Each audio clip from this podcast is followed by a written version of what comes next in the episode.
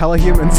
Welcome to uh, episode 41 of your Power Report. I'm Dan from the internet, and this is Power Report Live. Uh, if you can't tell from the uh, shakiness that and the little bit off kiltiness that I'm doing here, uh, but we're doing this special live episode because of the situation that's going on in Ukraine, the breaking news that happened over the past 24 hours or so at the time we're recording this on uh, the 24th of February. Yesterday, Russia um, officially started a essentially a military invasion on the eastern, northern, and southern fronts of the country of Ukraine. This is after months of tensions that we uh, just covered on a previous episode of Power Report. But we really want to cover this from the full angle, just talking about getting people up to speed from what happened just in the past couple of hours, uh, some of Putin's motives in this, because I think it's important to analyze where Putin is coming from. Of course, not in a defensive Putin, but it's important to understand what he is actually saying, because you're not going to get that in regular media. We then turn to, speaking of regular media, they are failing again when it comes to war. They always do this. Um, it's ridiculous, honestly, that um, American media have not learned the lessons of the past 20 years plus um, of what happens when you have such a like ruined war machine. But we're going to actually go into some comments that Biden gave and some questions that came from the media that I think are really interesting. And then we're going to look into a little bit of like what to watch out for in the coming days and weeks. Stuff we'll be watching out on for Power Report, stuff uh, we think uh, viewers should look out for because it's going to be a very confusing media environment uh, for the next couple of days, weeks as we're going into this. And uh, it, it's really something where professionals should be trusted here. And we want to show that we can have trust earn your trust here because we've been seasoned and looking at these things for a long period of time. And now we just kind of, you know, have the courage and the gall to broadcast. And when I say we, I'm of course talking about um, my wonderful co host, Bam, who joins me here. Bam, how's it going? Well, you know, it could be better, but it's not the worst. I absolutely agree with you. Um, you, how how are you doing personally, and then how are you reacting to the news? How about that? Let's start with those uh, aspects here. Well, it, it always makes me sad to see um, uh, any military incursion. Um, and I think anybody gets stressed out a bit from it. You try to kind of, you know, not get too freaked out but you know, whenever you see fighter jets and you know military personnel and tanks and like crossing borders, you hear explosions. It, it always stresses you out. You never know what's going to come from it, and you kind of just hope that you know it won't last that long. But I'm I'm I'm holding up. Yeah, I agree with you as well. It's uh, obviously sudden. I was went back and listened to our uh, episode of Power Report that we did just, I think we released it last week or so, but we talked about the lead up to this tension. And I liked a lot about what we did in that coverage there, but we um, did what a lot of people on, you know, left of center media coverage did, which was we applied a healthy amount of skepticism to the idea that, you know, what we we're getting from US intelligence sources, um, NATO intelligence sources, was fully trustworthy and that they were not just trying to drum up a potential conflict with Russia. Uh, only because we've been we, we've seen such a similar measure happen in different administrations over the past 20 years in both parties, despite all the talk and saying we want to do better, we want to promote peace on the world stage first. We always get war hawkish administrations um, and so we were expecting the same thing, but we're essentially saying that you know there's always the possibility of a Russian invasion in Ukraine, but like a lot of people on the left, we were very doubtful of that. Um, and I, I, I still feel that like you should have skepticism for those for a lot of what the U.S. government and the U.S. media is saying. We're going to get to that very soon later in this broadcast, which should be you know fairly short. I want to keep it around an hour, but I also feel like uh, it's important to admit when we mess things up. Not necessarily mess things up, but like we, we get. I mean, definitely mess things up because now there's a war here and you, people are have passed. Unfortunately, um, there's. Uh, we'll get into some details in a moment, but there are casualties and they'll continue to mount. But I, well, I, I think, go on. I mean, like I was you know, honestly, I was being hopeful too. Like, you know, obviously you can't manifest, you know, you, you don't know what's going to happen, what Putin's going to do, but like, you know, you're just hopeful that it doesn't go as bad as you think it could. And I feel like for me, uh, being in someone who pays attention to geopolitics and things for a very long time, I'm, I'm still traumatized from the 2003 Iraq War. Like that, I, I remember those days leading up to the invasion where Bush was saying, We're not going to invade Iraq. We're not going to invade Iraq. We'll give them two days. We'll give them three days. And then it just all of a sudden it just happened. And I just remember saying, like, okay, you know, he's saying that it's going to be maybe a couple weeks and then, then it'll be over. And it lasted, you know, till today. The forever war. Yeah. Yeah. So a part of the reason I was saying that I don't think it's going to happen, I can admit that part of that was me being hopeful that it wouldn't happen but I was wrong. And I think that's we're all very much there.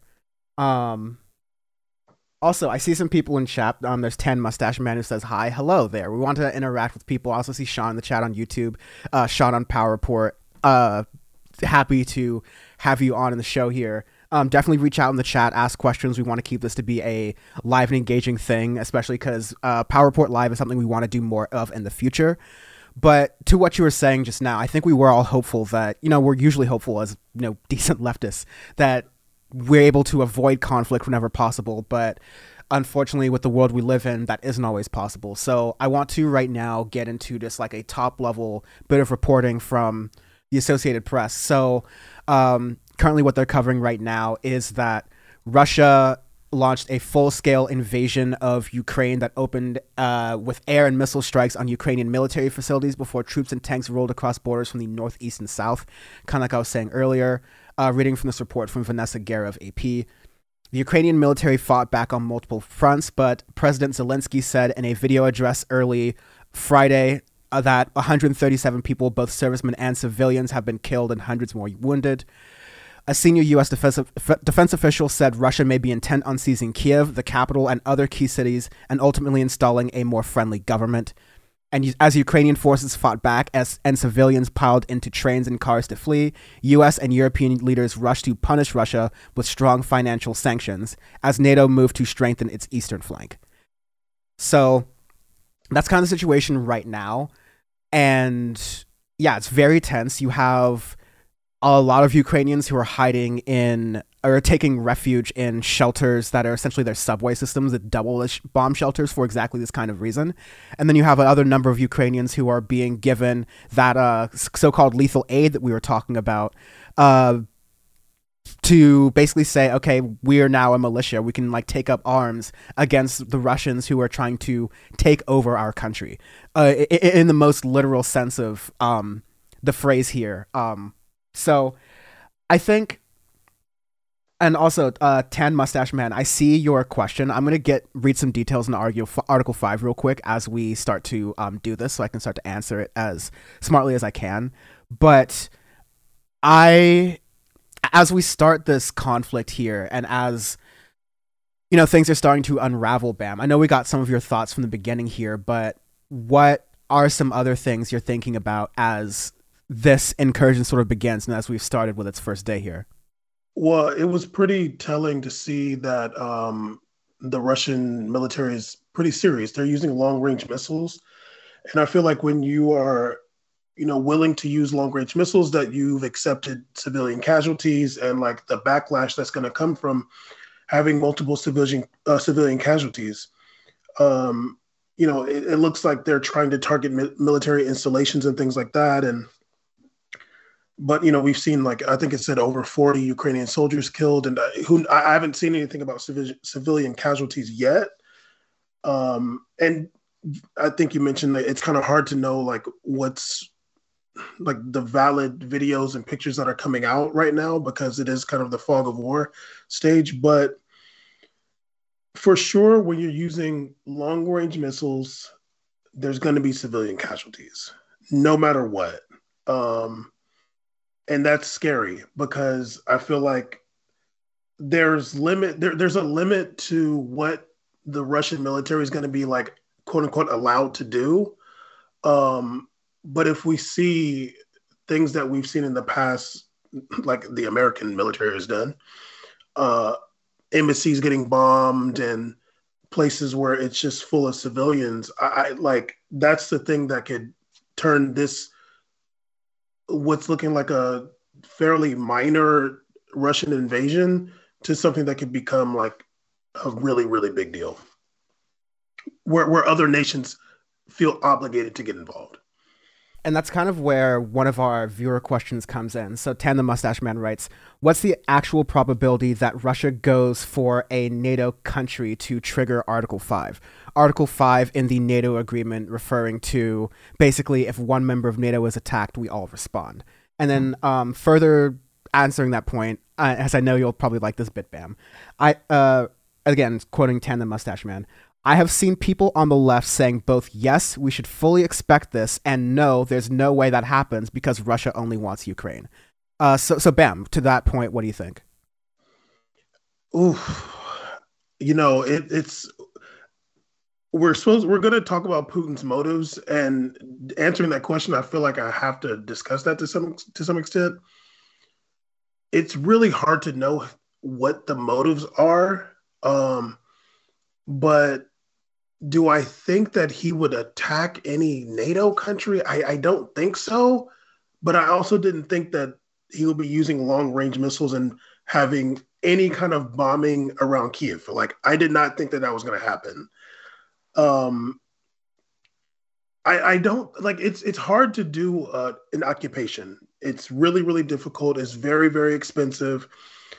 I am uh, old enough to remember. Well, I didn't know about it at the time, but when Russia was fighting a, a civil war in in Chechnya, they could barely, and that's within Russia, they could barely afford that occupation. There was Russian soldiers begging in the streets of Grozny uh, because they couldn't get food or like they, they weren't getting paid. So I don't I don't really think that Russia can afford an occupation in Ukraine, let alone going into NATO countries, so like the other NATO countries that are bordering Ukraine. Yeah, I on the one hand, Bam, hopefully, I mean, I, I, feel like I'm applying some of your cautious optimism that you had a little bit earlier. Maybe, hopefully, that isn't a bad thing, but I really think that, you know, I, I don't, I'm not, I can't I'm not going to pretend to be in the shoes of Vladimir Putin to know what his end game is here, right? So I can't really speak to the motivations. If I were him, I wouldn't have incurred an invasion on Ukraine, knowing that the other countries are going to respond. But, you know, I think also knowing him, Putin is one of those like world leaders uh, of a couple now who has the ability and the candor to sort of test the waters internationally with what he can get away with when it comes to military conflicts. I think Kim Jong Un is another example with this. I think you could argue that uh, in China's Xi Jinping could be um, uh, arguable to this. Also, the United States. I would fully put the United States in this category too. That we, we get a little bit too uppity with our military sometimes, and that's like when I'm not going to apologize for that just because I live in the United States. I'm fiercely critical of the American imperial state, and I will continue to be. But Vladimir Putin, even though he's giving a lot of strong talk, and we'll get into this like very shortly about how if the United States uh, or if anyone tries to stop Russia and what it's doing in Ukraine, then Russia's response will be swift and oh, by the way, we have nukes. I'm paraphrasing, but these are all things that Vladimir Putin mentioned in his speech, you know, right? Um, in his response to this. I think he knows that, you know, we still live in the world of mutually assured destruction. If Russia starts with nukes, then we start with nukes, and that's just game over for the planet, honestly. If not the planet, major parts of the world. Um, and so neither side really wants that. Uh, and so I, I think it's we're going to get into the Putin response, but right now the American response is largely about, and the global response is largely about sanctions and economic sanctions and bleeding out Russia that way, doing everything you can up to firing or doing anything that could be assumed perceived as a war aggression against Russia. And I think it's in Russia's best interest to not do anything further than go to Ukraine because if they start shooting things that are outside of Ukraine and it starts getting assumed that oh maybe Vladimir Putin has intentions beyond attacking Ukraine then unfortunately this could spiral into a larger mess where uh, we are sending American troops we already have American troops uh, supporting NATO stationed um, in Poland right now and heading to Poland. So that could be an escalating situation, a rapidly escalating and deteriorating situation that I hope to the bottom of my heart does not happen. But those that's what's on the table. I mean, even thinking about just mentioning Russian interests, like does Putin care? I mean, it's what he's doing now is not in the Russian interests. Like there's it's impossible to think, okay, how is this going to help Russia? How is this going to help Russian people? The motives that he stated, like what the the reasons are silly. So like just thinking about it from our point of view, or like even any kind of um, you know imperialist point of view, like the reasons why America has done things like this or any other country, his there's there's no good reason, and and it's funny because even watching uh, many European leaders and watching um, was the UN Security Council meeting? I, I think it was Security Council. Um, a lot of the leaders are just like confused more than anything. Like they just don't understand why this would be the course of action.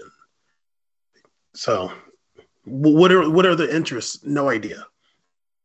Yeah, I, I think this is a great segue to move into the Putin stuff, and I want to start with a viewer question. So, um, Saman Dragon asks, "It seems like Putin has take all taken all the pundits by surprise is somebody that unpredictable, maybe just insane. So that's a certain play right here that we're getting at is uh, Vladimir Putin's motives as he is doing this uh, military movement into Ukraine from the north, from the south, from the east, trying to you know do it under the guise of their independent states that are claiming independence from Ukraine that now Russia is trying to take sovereignty over, when in reality there's corrupt backroom political deals.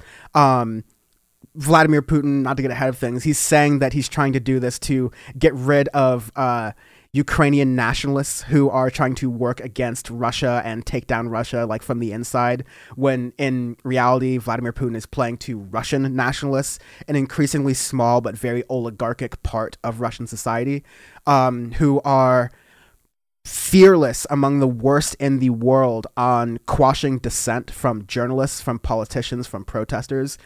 And uh, with Vladimir Putin in the state right now, he's giving away all of this, you know, nonsense doublespeak about what his real motives are. But I think it is actually possible to dissect some of his motives. And I think what it gets down to is a warped version of history, a warped sense of history. I don't think any uh, Amer- casual American political viewer should be surprised in the idea that a politician of uh, major stature, especially one who has been able to subvert elections and allow themselves to stay in power multiple decades, such as Vladimir Putin, uh, you know, has maybe a warped sense of history, especially over the years they get on in age. all of our politicians do. Also in America, our, all American politicians have a warped sense of history. That's why I'm trying to say it should be easy for people to imagine this. And so again, Vladimir Putin, you can only take him for, you know, what his you have to calculate what he's saying and what his actions are with, you know, reality.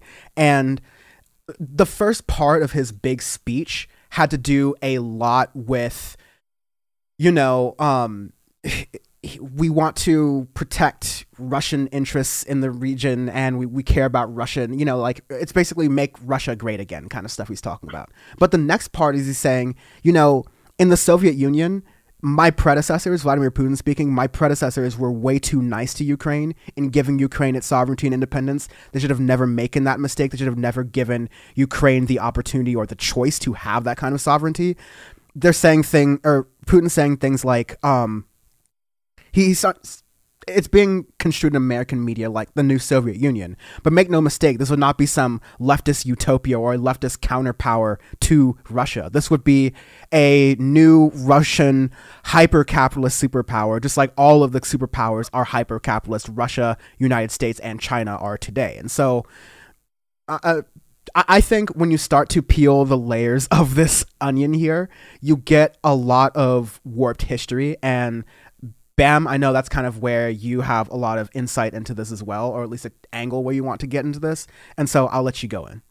No, I don't actually. No, I'm joking. Um, yeah, when I heard that part when he's talking about um, basically the history of what Ukraine is or was, it, it just reminded me of Saddam Hussein when he was uh, talking about Kuwait and his motivations for invading Kuwait saying that you know Kuwait was a creation of the West and it's not real, and you know they're stealing our oil. Um, that didn't really work out too well for Saddam Hussein in the that 1991 and in the future. But um, it like I, I think the person is like, is he insane?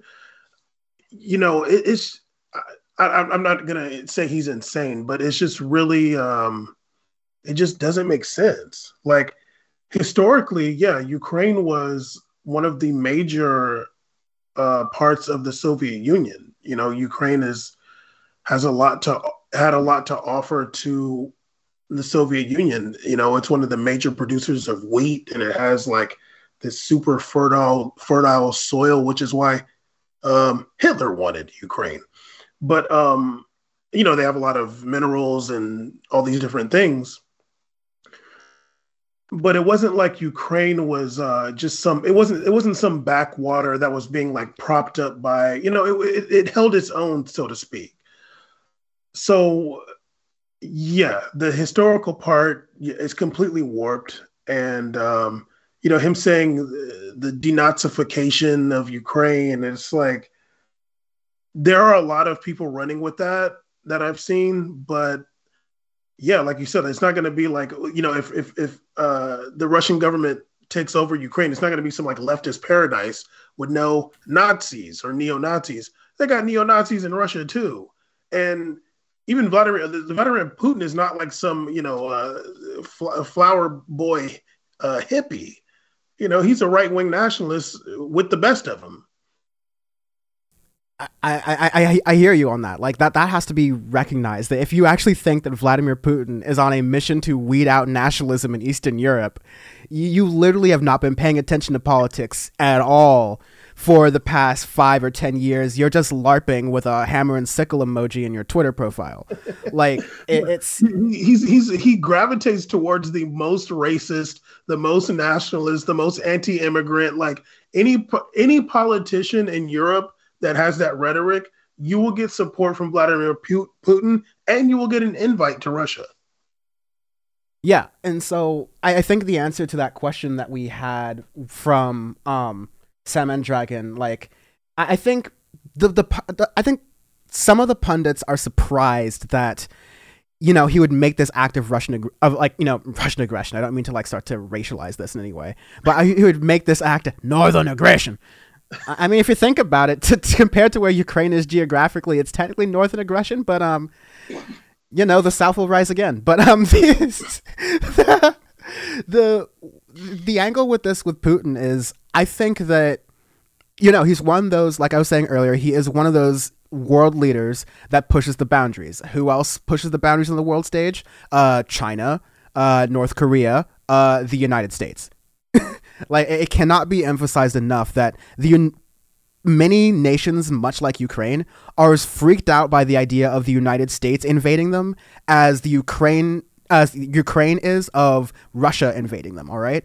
Because we've done it so much. We've done it systematically. When you want to know the last time we did it? The last time we were in a big battle with Russia, and we started doing like these little proxy battles here and there because we didn't want, you know, U.S. and Russia to actually fight, fight.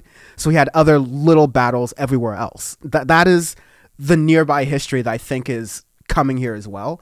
And so, uh, the part where you have here, where it's like the things that Putin is using as pretext could have been done or said years ago. I, I think that's true. Where like Putin is running out of actual, you know, logical arguments here because this isn't a logical expedition.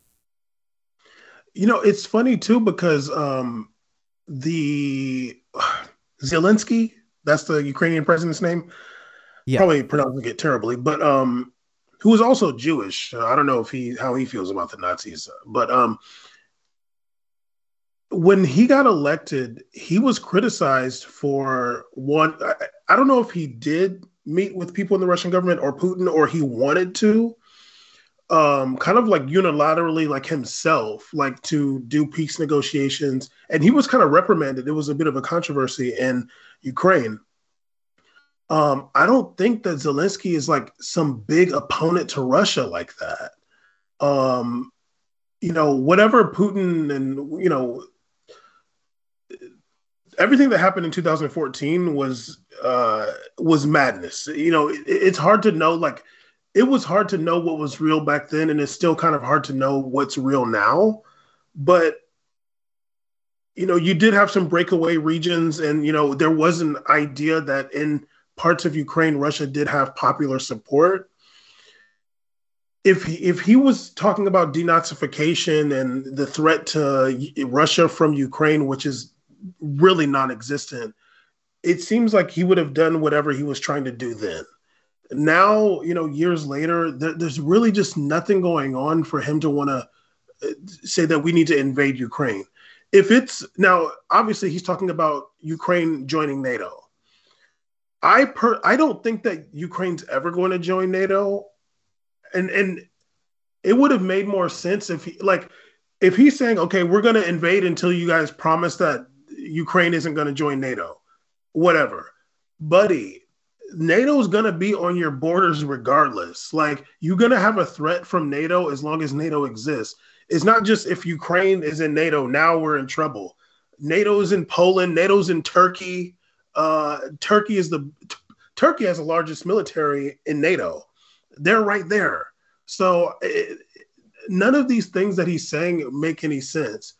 I'm not a big supporter of NATO. I don't think NATO has any reason to exist, but it does exist. And yeah, there's been many nations that have joined since um, you know it's been been claimed that it, there weren't going to be any more nations that joined. If that was the biggest issue, I just feel like that would have been the focus all the time, and not like uh, you know. I feel like if that's really what he cared about, Putin wouldn't wouldn't have involved himself in Syria. He wouldn't care. Okay, that's over there, but I'm just concerned about NATO on my borders. You know, so I just think he's. I mean, he's a liar. Um, he's disingenuous. I've listened to many of his speeches. I've heard him say a million different things. Um, and you know, I have like, I'm like, ugh, like I really just don't like this person. There's something in particular he talked about that has nothing to do with this that made me upset at him. Uh, maybe later I'll say it, but yeah, the motives, the pretext is all cap. I I agree with you fully. Again, leftists who think that Vladimir Putin is your friend, he is a lying, rich billionaire politician with a yacht, just like the rest of them. So uh, be careful about that. I want to go to some uh, comments here. Uh, Hermit Permit's been going off on YouTube saying uh, Putin doesn't want to be surrounded by NATO, but he is now going to have a border surrounded by three NATO countries. He's living in Soviet World War II times. Uh, he also notes that, yes, uh, the Ukrainian prime minister is Jewish, and in saying that it's purely about Putin being the leader he always wanted to be and that he thinks Russia deserves, he wants to be Lenin part two, in my honest opinion. And I, I think there's a lot to that. A lot of. Um, you know, a lot of these leaders have a lot of ego. We saw that with Donald Trump, but honestly, you see that with Joe Biden. They're very concerned about their legacy and what legacy they leave. They're concerned about um, most politicians want to uh, project strength and power. so that's really a lot of what Vladimir Putin's all about. He's like that strongman kind of tendency, and you see that in um, you know some of the reaction that you're getting to these protests and to what's going on here. Um, some of the stuff that I'll play in just a bit here is um, some of what little video we are getting out of um, Russia right now. Wait, I want to just mute it so I can like talk over it. But you're seeing a lot of people here who are really uh, and narrate for the podcast audience you're seeing just a massive crowd just hundreds of people in um, st petersburg i believe who are in russia who are russian citizens who are protesting against this military involvement And I think it's pretty remarkable, especially considering how often you see, you know, uh, the Russian. There we go. How often you see the um, Russian police respond against protesters, and in fact, that's a lot of what you were getting um, here. Ralph show. Um, protesters are being arrested. They are being rounded into vans in typical fashion, as you know what happens in these cases. You show that you are dissenting against what the government is doing in Russia, and this is how they will respond.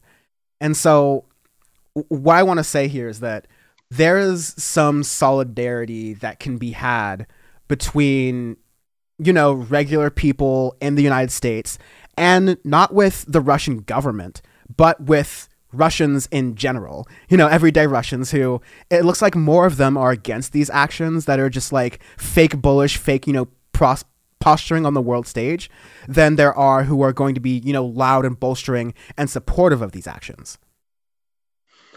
Yeah, I, I did see that there were there were, have been a lot of protests. Uh, it, specifically, I saw in St. Petersburg. I guess there's probably some in Moscow and other cities as well. But um, you know, we people in America tend to have some kind of like um, this view of people in different countries that we don't really know much about. That the the regular citizens are some kind of like um, robots who just listen to everything their government says. Generally, the public is anti-war everywhere. Um, you know, your average person doesn't see any benefit from a war in Ukraine, like like your your average Russian citizen. They're not gonna, not going to see that as like, oh yeah, that's really going to help us out. Um, and just like here in um, 2003, when the Iraq War whatever those protests were that happened in Iraq war here in America, you had millions of people out in the street. Um, even though there was a lot of pro-war sentiment at that time, there were a lot of people that's like, that's not going to do anything for me, and it's just going to kill innocent people that have nothing to do with the situation. Um, I'm I'm very happy to see those protests that happen in Russia because yeah, there's a lot of people there that are 100% against war and they're not so supportive of their government just like people around the world. They're they're regular people just like you and me. Yeah and i'm i'm glad that we are at least getting an opportunity to start to redefine that for people because american propaganda has been so good at getting even you know so-called well-meaning liberals to think these you know sort of blanket statements about people in other countries that they probably haven't revisited having experienced Trump. Like uh, a lot of liberals talk about, oh, you know, uh, you know, pre-COVID, uh, I, I, go abroad and I have to tell people, you know, I'm, I'm American, but I don't agree with all that stuff going on with Trump and whatnot. Imagine that and that's what a lot of other countries are right now. A lot of countries are have people who are upset with their leaders. They get elected because of a number of different factors. It's not always political disengagement like it is the United States, but um, it's important to note there isn't like this uniform support of Vladimir Putin. But there is a lot of support among Russian nationalists and oligarchs who are continually benefited by the Putin regime. And that should tell you what you need to know, not only about um, a lot, not everything you need to know about Russian politics, but a good like top level primer, as well as uh, global politics and the patterns that do work across country to country. It's the rich and powerful benefiting themselves, often at the behest of what the working class and everyone else wants in that country.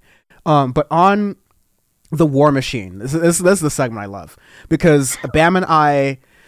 Uh, oh, there is one last thing I'll get to on this. And so, uh, Tan Mustache Man writes on Twitch you think there's any chance the protests by the Russian people actually do any good? I'm so worried for them. And I I think it's good to see this on the global stage. Uh, but I'm there's some buzzing going on, on your end, I think. But um I'm not sure. What? Uh, that just ended. Okay. Anyways, um but basically what I was getting at is it's good that you have these images of people in the streets and they're willing to risk their lives obviously because people get disappeared all the time uh, protesting this and you're getting these thing images shown globally.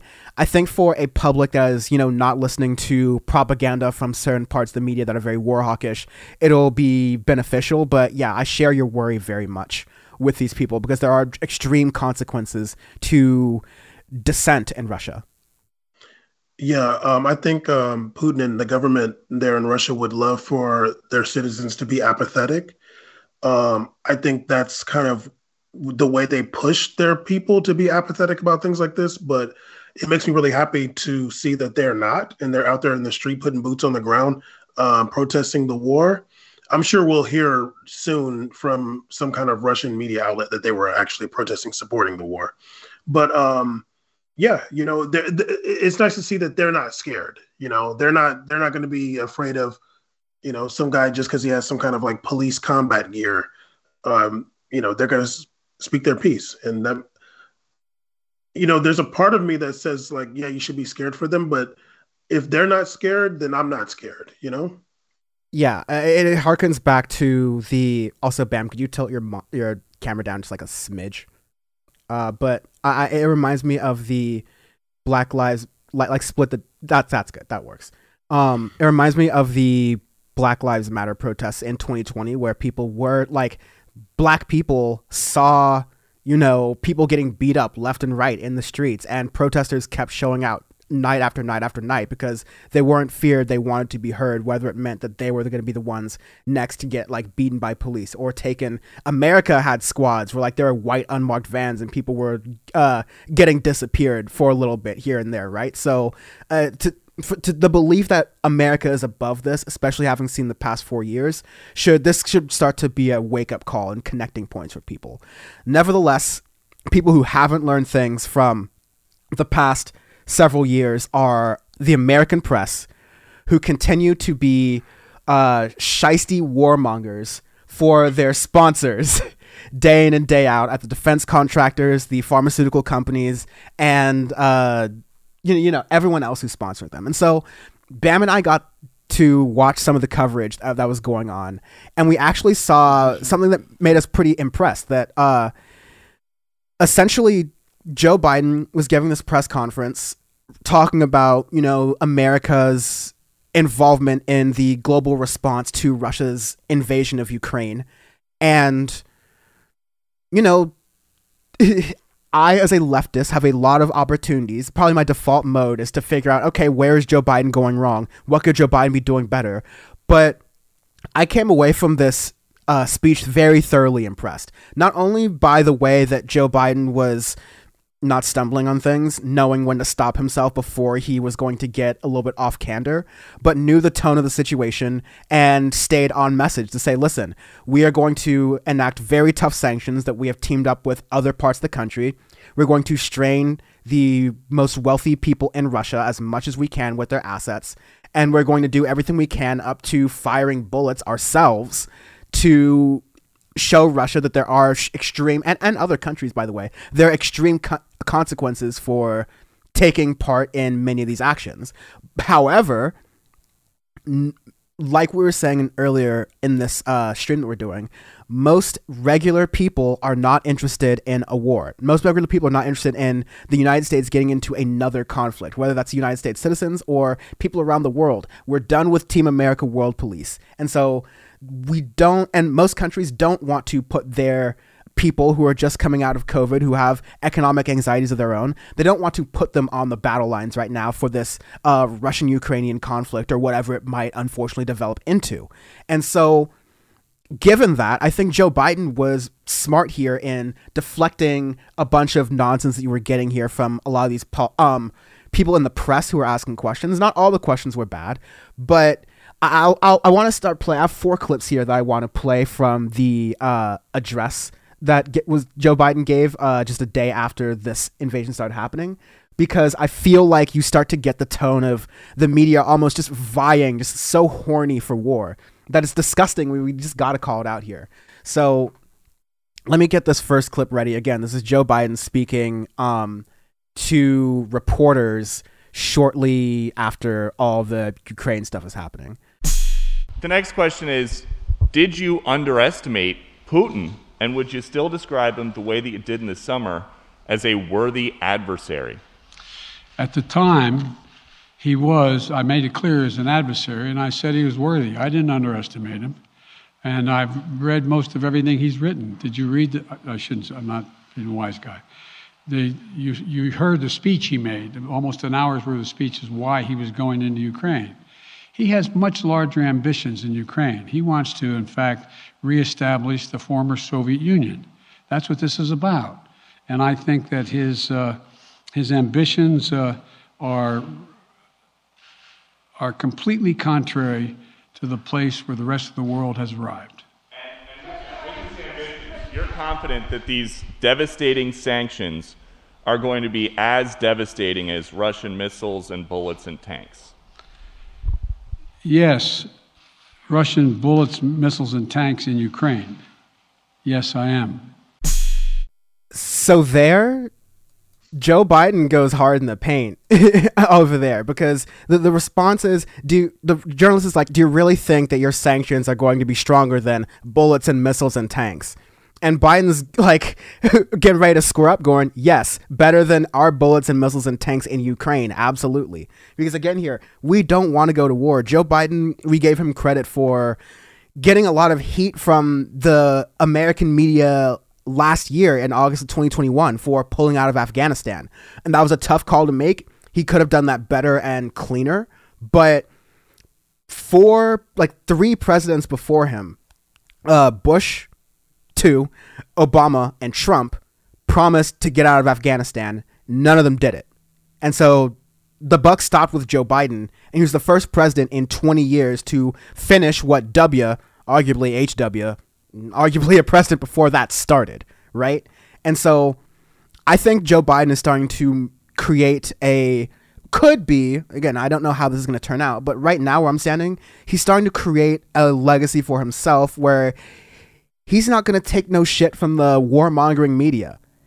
If he, he is going to try to taper down these conflicts because I think he understands that Americans are sick of this. I think, I hope, but based on what this press conference was and Biden getting closer to, oh, I know Joe's doing that off the cuff thing, I think off the cuff, he's speaking, no, you're not going to goat me into a war. No, you're not going to force me to say something that I don't want to on this. And that is a relief as as leftists, we should be relieved that a U.S. president is not being a war hawk when the media is feeding him opportunities to, and most presidents usually take the bait. One hundred percent. Um, it was kind of funny that we were both watching that press conference, and we were both kind of having the same reactions because I pretty much liked everything that he's had to say. Um, I think there's also another part of this that Joe Biden and the kind of the American establishment is realizing that this is not something that this is not a situation that they're going to necessarily take the lead. Um, there are other parties involved that are that have a lot at stake, especially Germany. Um, you know, Germany made a big decision by suspending Nord Stream two, where they get, I think, you know, forty percent of their gas from Russia, uh, from Nord Stream one there's there's going to be other parties involved. So I, it, it, seemed like although he didn't necessarily say it um, it seemed like what he was doing was kind of saying look i'm i'm i'm talking to you about sanctions. We're not talking about anything else. And we're part of the reason why we're not talking about anything anything else is we haven't talked to the other parties about anything else. Us germany france whoever else is involved uk probably ukraine they don't want to make this situation go be any worse than what it is. So we're talking about sanctions. But it was crazy to see those people in the media in that press room. Luckily, they're wearing masks. Um, the only guy I liked was the guy from India. He was just like, "Oh, have you talked to India yet?" And and it's it's a relief to hear answers that feel like a real answer whenever Trump talked to, about anything, you felt like he was just being disingenuous the entire time, um, or just being completely narcissistic. When the guy asked about India, he's like, I, I don't, we, we haven't talked with them yet. Somebody asked about China, he's like, I don't have an answer for that yet. Um, yeah, I mean, like the I want to be specific because I, I, don't have that India clip right now, like ready for us. But like, the, it was it was a good moment, and like there was an Indian reporter who, after all of this other warmongering bullcrap, I'm gonna like play for us at the very end. Um, at the very end of this whole thing, the Indian reporter is like, "Hey, if you talk to India, because they're a major player here, that they may be they may see some interest on Russia's side. They're not necessarily in the bag for you know the uh NATO sort of alliance necessarily, right? So, fair question. And uh, Joe Biden's like, I don't know yet. And then China, Joe Biden said specifically, I'm not prepared to comment on that. So I think that's a deeper one right there. Uh, mm-hmm. but I appreciate the off the cuffness. I have a few more clips here because what I really want to illustrate is how war hawkish the media is getting. And again, Joe Biden, homie, ain't playing none of that shit. And I really, I, am so happy. Okay, uh, here's here's some more. President Biden, if sanctions cannot stop President Putin, what penalty can? I didn't say sanctions couldn't stop him. You've been talking about the threat of these sanctions for several weeks now. Yes, but the threat of the sanctions and imposing the sanctions and seeing the effect of the sanctions are two different things. Okay, They're two different things. And we're now going to, he's going to begin to see the effect of the sanctions. And what will that do? How will that change his mindset here, given he's because attacking Because it will so Ukraine weaken his country that he'll have to make a very, very difficult choice as to whether to continue to move toward being a second rate power or, in fact, respond there he goes again. Like, if the sanctions don't work, like, what are you gonna? If you if the sanctions can't stop him, what can? Is basically what she's doing. It's like, yo, sanctions are barely in place. Let's Bravo TV watch what happens before we talk about the next step. All right.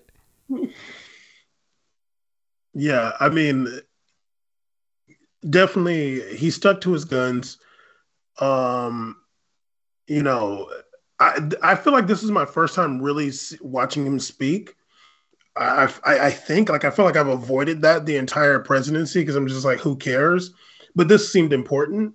Um, and yeah, I mean I was uh, I, I mean obviously I've seen clips of things he said, but like just sitting there watching the speech itself, and yeah, he was like you said he wasn't playing it. Um, I do want to say something too about um, what he said about Putin wanting to reestablish the Soviet Union. And that's a kind of common narrative. And I think that notion is coming from an anti Soviet Union place. I don't really think Putin's trying to reestablish the Soviet Union necessarily. If, if I want to be clear, because like, we had this distinction earlier, I think I don't think Putin, I don't think Biden is coming from an anti-communist place.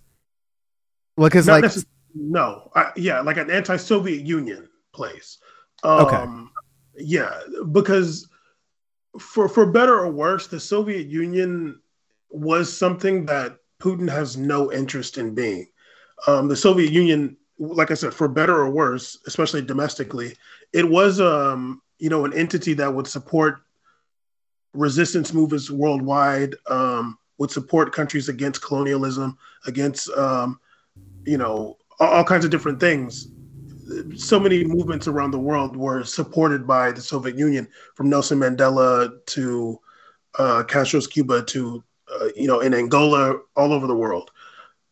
Putin has no interest in that. He likes power and he likes you know wealth for him and his buddies, but he doesn't have any interest in like being a force worldwide against America. Absolutely not. Yeah, definitely not. Okay, I want to go to this next clip. It's also really good. Mr. President, if I can, you detailed some severe and swift new sanctions today and said the impact it will have over time. But given the full scale invasion, given that you're not pursuing uh, disconnecting Russia from what's called SWIFT, the international banking system, or other sanctions at your disposal, respectfully, sir, what more are you waiting for? Specifically, with the sanctions we've imposed exceed SWIFT. The sanctions we imposed exceed anything that's ever been done. The sanctions we imposed have generated two thirds of the world joining us. They are profound sanctions. Let's have a conversation in another month or so to see if they're working. Dude, this is this is the Joe Biden that would like actually drum up support. Can you get this? Can you get like this about canceling student debt, please? yes, that would have been great if somebody asked him about that. It's like, hey, hey, Ukraine stuff's very interesting, but while I have you, student loans. Um, He's like, yeah, yeah, yeah, get those out of here too. yeah, if, if we um, can get um, Uncle Joe on this kick, it's like one of those things where like, oh, you got to ask Dad when he's in a mood if you want to buy the video game. Exactly. Um, yeah, I mean, it's just really a shame. I mean, and I feel like I've talked about this on Power Report so many times. When during the Iraq War, I watched cable news every single day for at least three years, and they they loved that war. Like they loved it. They all had the same rhetoric. they all just were they, like they knew that they were making so much money off that war and like and it, it, it feels like those some of those people in that room like they just remember that time like oh it was great you know we had there was just so much money coming in. We we were going on these assignments. I got to tell these stories not thinking at all about the casualties of war that actually affect people and how it affected people all over the world soldiers on either side. But yeah they're just like bloodthirsty. Like that's going to be the best thing ever. If there's a war and i get to go cover it and be on the ground yeah, it looks good for their careers. It's something that they can, you know, elevate and talk about. But there's a there's a real cost to war, and you know what? You know what? I would love if a lot of these uh, journalists got this intense questioning on housing and homelessness, or climate justice, or you know, why is Joe Manchin the why has Joe Manchin been the president up until this month, right? Like. These are questions that I would like the press to be come with this type of smoke with. But instead, uh, Mr. Biden, why aren't you starting World War III sooner? Mr. Biden, why aren't you agitating Vladimir Putin? Mr. Biden, why aren't you? It, it, it's nuts. I have one more clip, but like I also want to start to talk a little bit about the um, right wing response and uh, the uh, a little bit of the left of left of left wing response as well. But last last thing um, here because uh, uh, Uncle Joe with one last SmackDown. I didn't think I would like Joe Biden this much, but when it comes to fighting against the uh, military industrial complex as it stands in the media. Now, keep in mind, Joe Biden just uh, signed an increase in America's military budget, all right? So this isn't like um, Dwight Eisenhower Joe over here calling out the military industrial complex, right? Quite the contrary. In fact, quite the other side of Dwight D. Eisenhower in expanding the military, right? So um, but it's important that in the media where a lot of people are getting these messages that Joe Biden is actively fighting, not just being on the defense of these war narratives, but actually fighting them and going on the offense and saying, no, just, I, I'm not going to fall for your games. So here's that last clip here. What's the risk that we are watching the beginning of another Cold War, and is there now a complete rupture in U.S. and Russian relations? There is a complete rupture right now in U.S. Russian relations if they continue on this path that they're on. And in terms of a Cold War, that depends. You have the vast majority of the rest of the world in total opposition to what he's doing, from Asia to South America to Europe to around the world. And so it's going to be a cold day for Russia.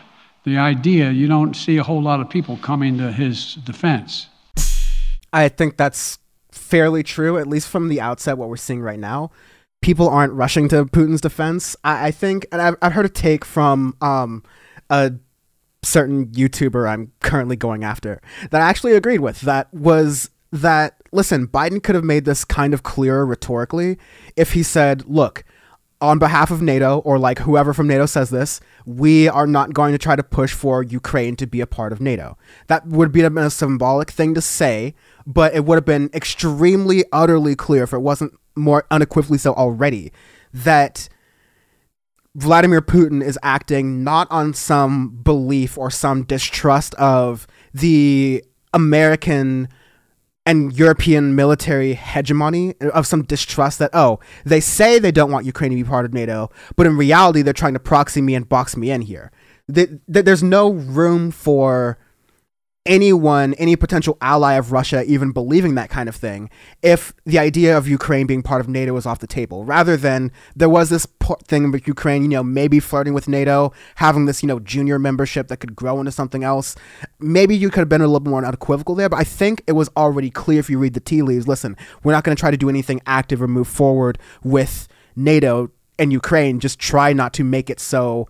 Um, just Russia should not invade Ukraine. Otherwise, that's going to escalate into a different situation.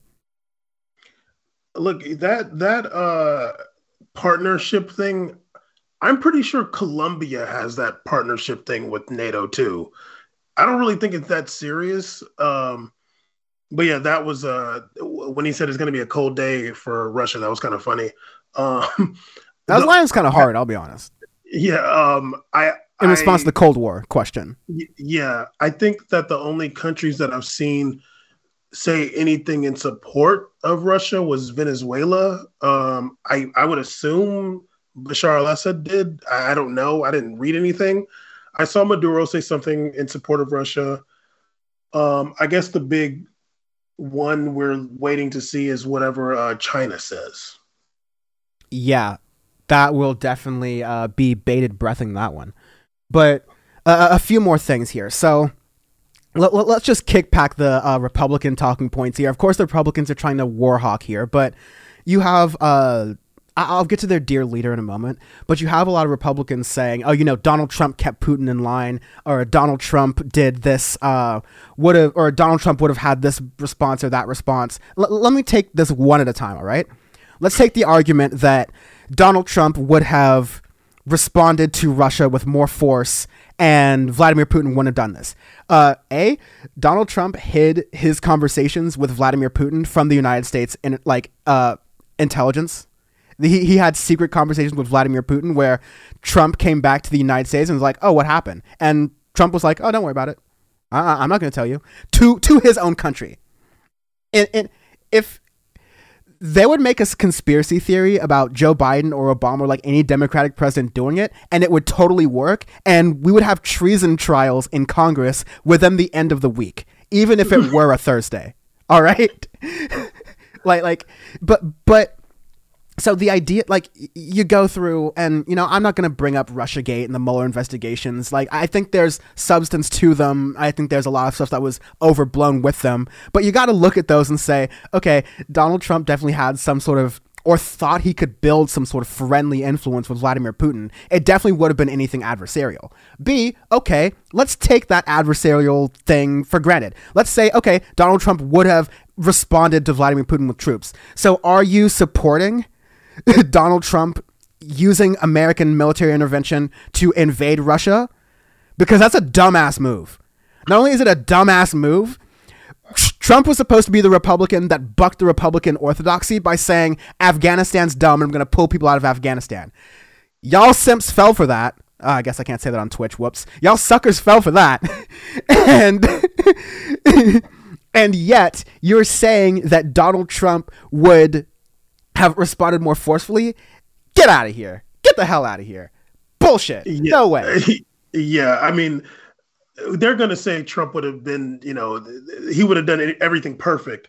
But um you know, what what what could he have done? There, there, there's what could he have done at this point to me better than Biden? Yeah, really. I mean, he he'd have to do the exact same thing. Um, and I feel like even the whole thing where he was, I, I don't know if this guy was president at that time. I, forgive me for not keeping up with who's president at what time in Ukraine, but at least I'm not saying the Ukraine. Um, but you know, he's trying to make backdoor deals and stuff like that, and like um, contingent selling weapons to Ukraine.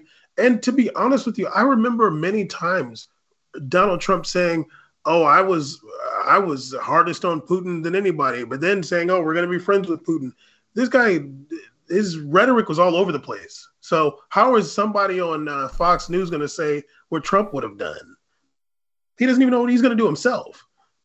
Yeah, he said in one of the worst times, yet things we'll just completely forget. But I love we do Power Report, so we can just record these for the record. Uh, Vlad, uh, Trump said that he applauded Vladimir Putin's efforts for uh, moving troops on the eastern border of Ukraine and like saying that he would have done a similar thing. And so it's like, okay, dude, slow down. Are so you're saying that you support Putin's arguments?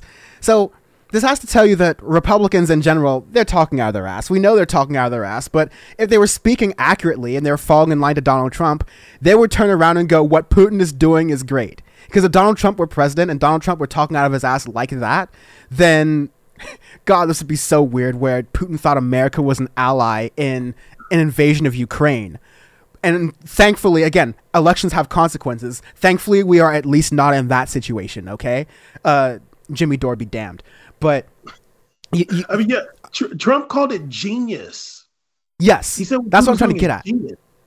Yeah, and then that was a little bit before. Th- that was when the troops were mounting up. That was hours before the troops ultimately started invading and killing Ukrainians on their own soil. Genius move by Donald Trump. And he's the leader he of the probably, Republic. He probably knew. He probably knew it was going to happen.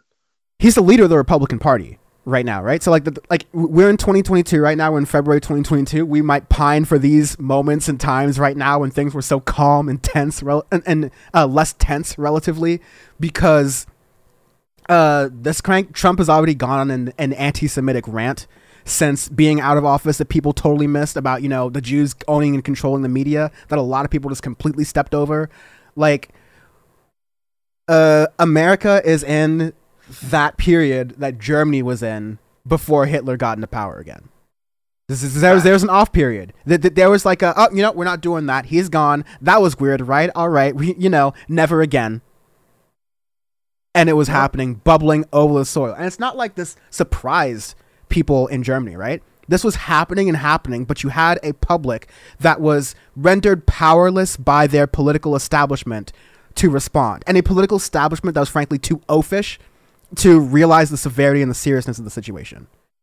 And so th- these things have consequences. You see it in Russia and you see it here. But I would be remiss if we finished this segment without Bam talking about tankies. So, Oh, and that, oh. so, so that's that's a big issue right now. Is you have in addition to uh, fighting these arguments uh, from the right wing that you know Putin's great or Putin's bad and Trump would have been better, or you know let's raise American military aggression in general you're fighting the elements of the Democratic Party who are also trying to raise military aggression. You're also fighting elements of people who call themselves divorced from politics, who just are above it all altogether, who um, you know identify as communists sometimes, but they're basically saying that thank you, Daddy Putin, for invading Ukraine. I mean, I, I'm probably being unfair, but Bam, you you, you can go into it. No, I mean honestly, it almost sounds like that. Um, like I, I, I could read these tweets verbatim, but Do it. uh, all right, there's somebody. I'm not gonna say his name, but um, he's saying on Twitter, conflict been ongoing for eight years after a U.S. supported coup instilling neo Nazis into the National Guard and government of of the Ukraine. Ukraine breaks the Minsk Minsk ceasefire continually for eight years, killing citizens and defensive militia in uh, Donetsk and Luhansk. And somehow that's submitted from the Western media narrative as if the Ukraine, like many U.S. supported allies, is uh, we put Israel in um, brackets, hasn't been steadily building towards this conflict with its outright fascism and now the geopolitical understanders of Twitter doing the state's work for them. And you know that's a lot. Like that's a mouthful. Um, but for me, like, and and I, I don't know who these people are. I don't know if if you call yourself a Marxist or a communist. I don't know if that would make you be someone who's also anti-war. I don't know, but it's just interesting to me that you have all that to say without saying that it's bad, like like without saying war is bad. Um, another person reminder to leftists attacking Russia re international law. Um, the Ukrainian crisis started with the U.S. CIA-backed neo-Nazi and snipers killing people, occupying government buildings, and forcing the elected president to fr- to flee. Since the U.S. since then, U.S. puppet governments killed 14,000 people in Donbass. Um, I don't think I I wouldn't think that there's anybody who really refers to themselves as a leftist talking about international law because we know that doesn't really exist. Um, and the last one, which one? This one was the most disingenuous to me, and it was like, Ugh, you're really killing me. I hope when you guys say solidarity with Ukrainians, you mean specifically not the neo-Nazi fascists, right? Like there's neo-Nazi paramilitaries in Ukraine, so solidarity solidarity with them, or and for that one, I would just like to say that I don't think anybody that is in this person's feed is talking about solidarity with anybody other than civilians. And I think this person knows that, but it's just that really, really deep cynicism that you see in like some parts of the far, like who refer to themselves as the far left. You see a lot of cynicism. And I'm just like, when, when you see an invasion, when you're seeing fighter jets and tanks rolling into a place, uh, you know, other than the training ground. Like, like all I'm thinking about is civilians that are going to be dying or going to be traumatized or, or who are in fear. Imagine that somebody you hear that siren and you're hearing jet fighters, you're going to be terrified. Your kids are going to be terrified. Nobody's talking about what happened in 2014. Nobody even cares. They just want to live without being traumatized by a potential war. So, you know, I know, you know, you're the super duper leftist and you got all the answers and you know everything that happened, but it doesn't make what Putin's doing okay. Because for, for sure, whoever far leftist you are, your politics don't match up with his in any way. He's totally fine with a neo Nazi if they're on his side. Yeah, and there's a totally valid point, not an argument, but a point to be made that a lot of times when America is sending arms to these groups to fight Russia, what they're actually doing is arming uh, neo Nazi groups inadvertently or purposely because in America, uh, Americans work very like the government works very consciously with right wing uh, neo-Nazi organizations in the United States. That's very well documented. We're going to continue to document that on Power Report. That is very different from the idea that oh, America is arming, inadvertently or not, r- Ukrainian neo Nazis. Therefore, Russia is are the good guys. Like you can't view politics in that binary of, of, a way, especially if you're going to be an American jumping into world politics. It, it's a difficult thing. Um, it's something that I don't think I'm perfect at. I don't think Bam thinks he's perfect at either. It's something we're both all trying to get. I mean, I don't know. I mean, actually, you know, Bam's pretty perfect. Maybe we'll see about that. But overall, it's something that we're actually trying to get better at. But being covering world news and why we do it on Power Report and why it's something we're good at and why it's something we continue to do is because it requires a level of discipline, it requires some experience, it requires a good knowledge of history and a willing to understand that. But it also requires really having enough thorough knowledge and doing enough education reading to see what people are like on the ground and what isn't covered a lot by regular media. And it's not just enough to go in the patterns and say, mainstream media is lying to you. What's really, because these just become patterns that get co opted by the left or by the right without much thought to it. But in reality, there is a logic and a thought process to have with these things, and you need to follow the people who are willing to take you down that thought process. And you yourself, as a viewer, not probably not the viewers of Power Report and the listeners of Power Report because y'all are awesome because you're here, but for the tankies out there, for those who may be a little bit more disagreeing of what we're saying, it, it involves a discipline about politics and a little bit of a understanding of the realities of the situation it, it, like it requires a sense of humanity. You know, we're not yeah. looking at a, a, game of risk. Like people are really going to suffer from an invasion. War is bad no matter what, and two wrongs don't make a right. I am of the opinion that America is the great Satan. America has done more damage across the world than anybody and continues to. But that's not going to make me say then, well, because America did that in Libya, then it, you know, whatever. Russia gets to do what they're doing in Ukraine. Absolutely not they're both wrong. And that's you would think that's not difficult. It shouldn't be controversial. You shouldn't feel like, oh no, I gotta I gotta say that I gotta like talk about everything that happened before before I, like no dude, like people are gonna be damaged for life. You know, and it and it yeah. and it speaks of a sense of privilege too. Like you you can't even uh, yeah, maybe you've never been through any kind of sense of terror or war or whatever, but you can't even think about what that might be like you know, people who are just, you know, they're in school and stuff, in high school, whatever, and they're like, hey, next week there might be a war, dude. Like, what? They can't imagine it. It's beyond their imagination. I want to say Salmon Dragon says, Thank you both for in depth discussion, solidarity, and love out to all the innocent, non-violent humans involved, as well as the good faith community here. Thank you, Salmon Dragon, and um, same solidarity and love to all of the good faith humans out there. I want to show, I want to end here with what to watch out for. So, some things we're looking out for as this um, thing continues. We'll continue to cover it on Power Report as well as all the other interesting topics I have planned for the show um, coming in the next coming months and uh, the rest of the year. But I wanted to finish off with uh, a Vice News. Their world news um, coverage has been phenomenal over the years. And I wanted to finish off with um, a piece they posted uh, to Instagram about how Ukrainians in the U.S. feel about Russia's invasion, and I think that's very similar to a lot about how uh, Ukrainians on the ground feel about Russia's invasion.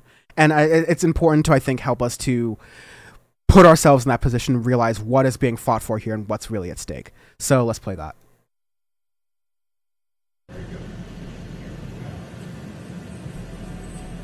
It's unbelievable what is happening in Ukraine.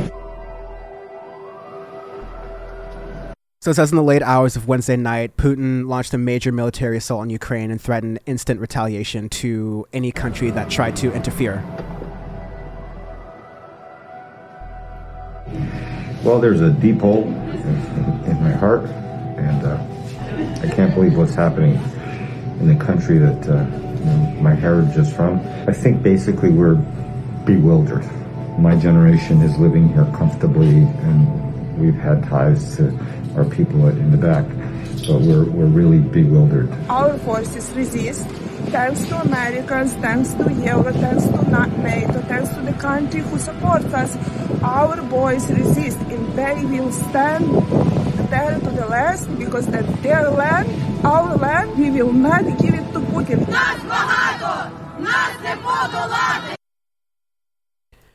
And what they're chanting there at the end is Together we are many, we can't be overcome. And so th- this was from a protest that was in the United States. Um, there are these protests in major cities by um, Ukrainians and allies in um, Ukrainian Americans and allies in support of what was going on um, globally. And yeah, I, I feel I have um, some Ukrainian friends who have been uh, very insightful and giving me a lot of like knowledge and information to try to do right by this coverage.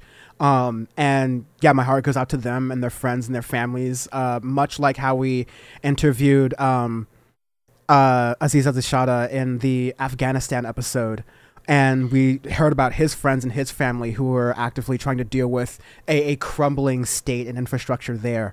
Um, it's it's crazy. It's stuff to I think Americans should take a long, sobering look because this kind of stuff happening in our country is not that far off but it's something that we need to really kind of be present and and realize as we also begin to kind of think about and look forward. So, um, bam, you have a comment here that I kind of want you to kick things off with, but basically saying like, if Russian ground troops come to face to face with your Ukrainian civilians outside of eastern Ukraine, outside of the territories where, in this weird backhand deal kind of way, Putin has made a deal with uh, the leaders of those states to basically those states separate themselves from Ukraine, and then Russia comes in and takes them over, thus eating into Ukraine's sovereign territory.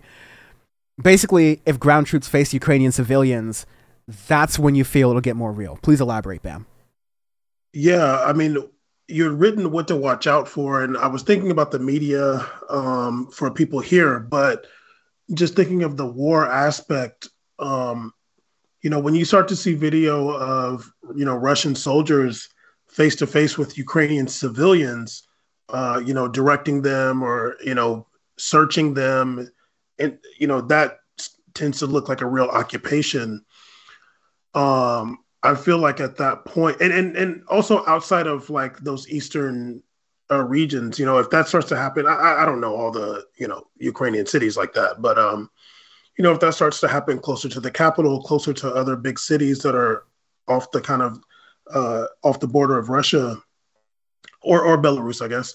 Um, yeah, I think that that might be the time where you know certain European powers and the United States of America and whoever else wants to get involved might make, might have to make a hard decision. You know, are we going to stop this occupation from happening, or are we just going to let it happen? Um, and yeah, I really hope it doesn't get to that point. Um, but you know, I guess being hopeful is silly. I, I don't know. Is it silly? I'll do it internally.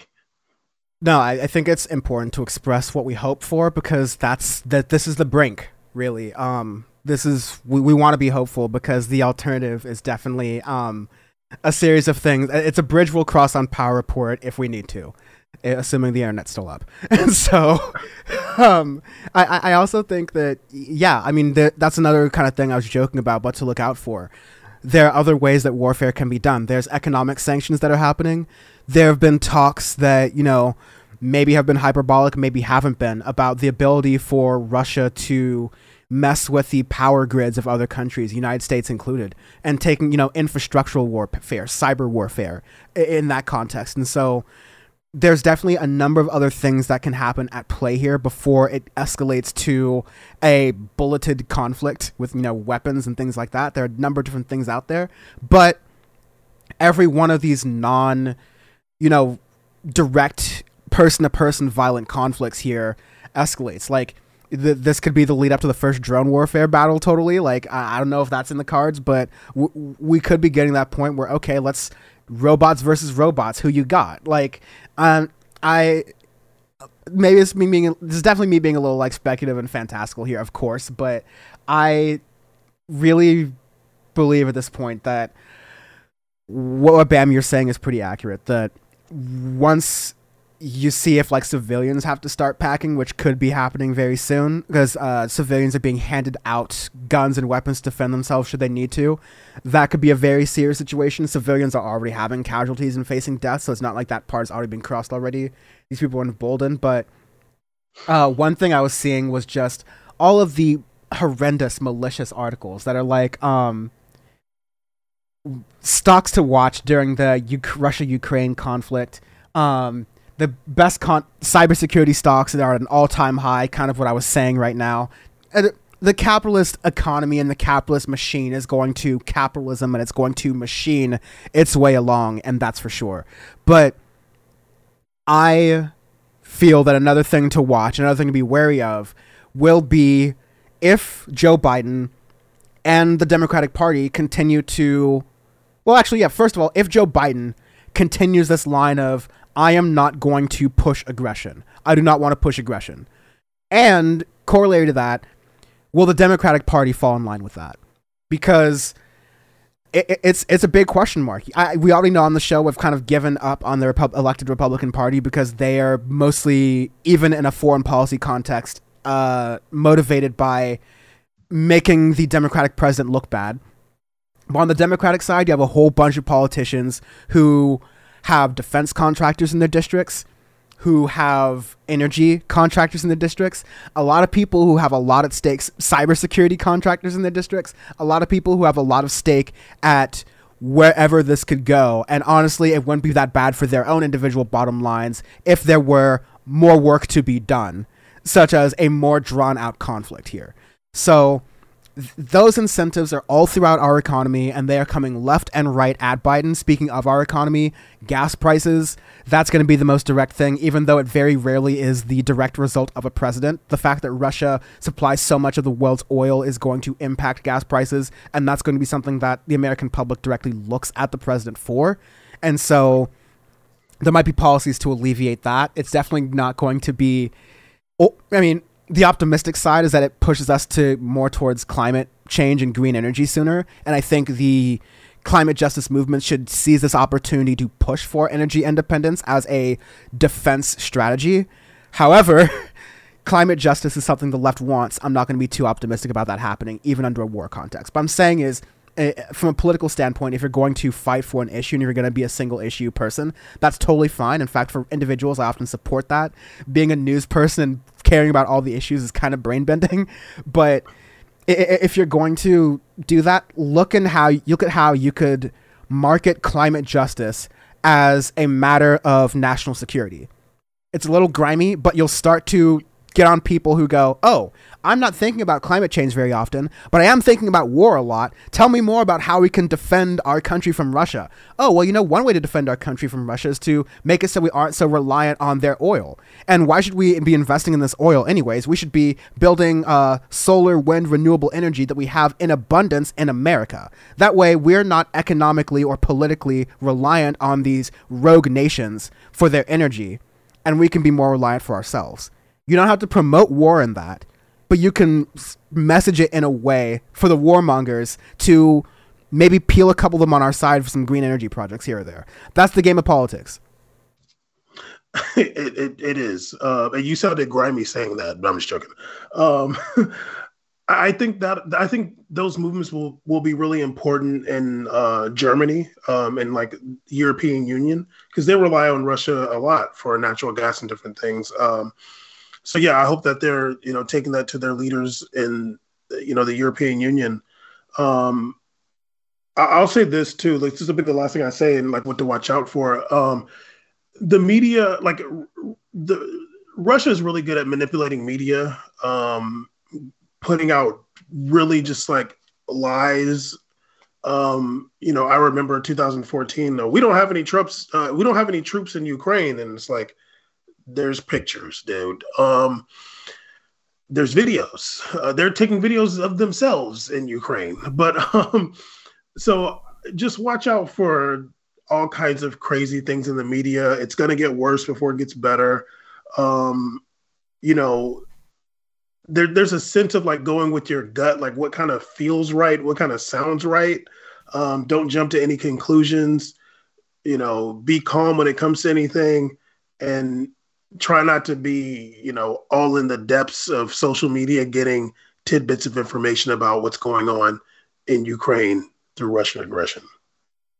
Yeah, that's that's certainly true. I want to emphasize that for regular viewers is that um, we are no longer in the world of media gatekeepers. You can essentially see all of these sources the same way the journalists are if you log into Twitter and follow the right people. That's not a great thing, and I don't encourage regular people to do that. I think that I'm I'm I'm very careful and wary not to sound gatekeeping myself and saying only certain people can and should do this. But if you are not in a position to either speak from these things educ- in an educated manner, in an eloquent manner, in a way that might impact people. If you're if you're just following this information, a you're not going to be able to most likely sift what is real from what is fake because even the experts have trouble doing that themselves. I have trouble doing that myself sometimes, but it's difficult for an individual person to process, for an individual person to really do much about that stuff, and there's a sort of numbing effect that you know, breaking news disasters happen. It's why the news focuses on car chases, on uh, breaking news, wildfires, all these other different things. They're great for ratings. If, if I if I wanted to just like, there's so many different ways I could just boost my numbers in a really cheap way on on this show. That in the ways that other people do, and like, you know, I try to do it with a purpose when I do do those things, but most of the time I don't because it's not what I'm interested in. And I don't think it's what my audience is interested in as well. But news and news people and news producers know how to push buttons in certain ways to get you, the viewer, to pay more attention. And so you have to be a smart news consumer and realize there's a lot of noise right now. And it's not always beneficial to immerse yourself in all the noise. Just get some sources you really trust, follow their coverage. Also, look out for their coverage as well, because just because you can trust them right now, this is also the opportunity where they can mess up. And show their true colors. And yeah, be a smart news consumer. We're going to try to do our best on Power Report here now and in future episodes to make sure we're informing our audience and using the best sources as possible. But there's such a thing as too like inundating yourself with the news, too much news consumption, and I've done a lot of uh, previous work on that. Um, and, and there's a point where it does doesn't do enough for you. There's a point of diminishing results to that, and so those are the kinds of things to watch out for. That's much all I've got to say. Bam, I'll give you the last word.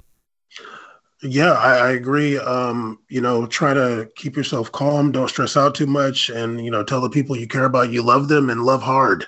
War is bad. Yeah, um, this could be a very unpredictable time. I am actually going to do a segment on Good Morning Bad News, my um the TikTok channel that I contribute to.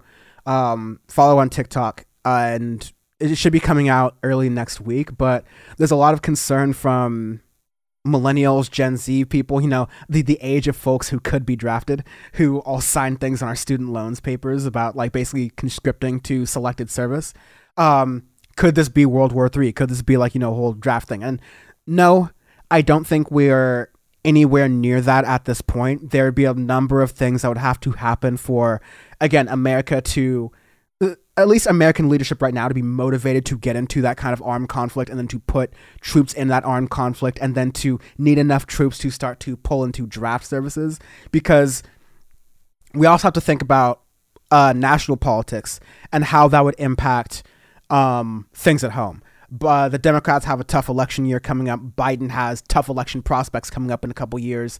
A draft may not be that popular, and it'll give Republicans who have no political ideology at all and everything going in their favor a whole lot of ammunition, to use a poor turn of phrase, to go into 2022 and 2024, the elections and and to sweep and gain power. And then once the real warmongers are in charge and have a clean sweep in office, that's when you get conversations of the draft. That's when it starts getting like you got a civil war, you got a cold war, you got a hot war. Like that's world's a mess, honestly. I don't mean to scaremonger about that, but a Republican presidency in or like a Republican administration in America in this kind of unstable world situation where you also have you know people trying to warmonger against China and people trying to warmonger against other countries and trying to vie for power here listen, it's not good, and we need cooler heads to prevail and be in the room.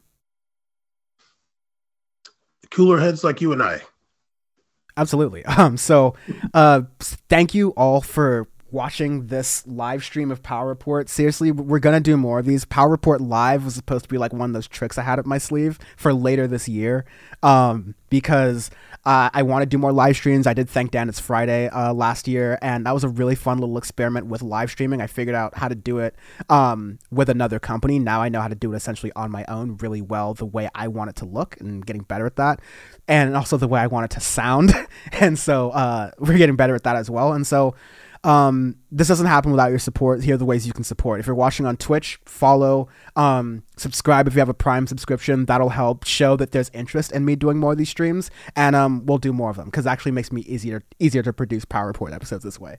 Um, if you are watching on YouTube, subscribe, youtube.com slash Dan from the internet. Hit the subscribe button. If you have the ability to support us financially for the Syndicate 23 membership for just five bucks a month, you get a whole bunch of bonus coverage. We did bonus Power Report segments for members that they can get.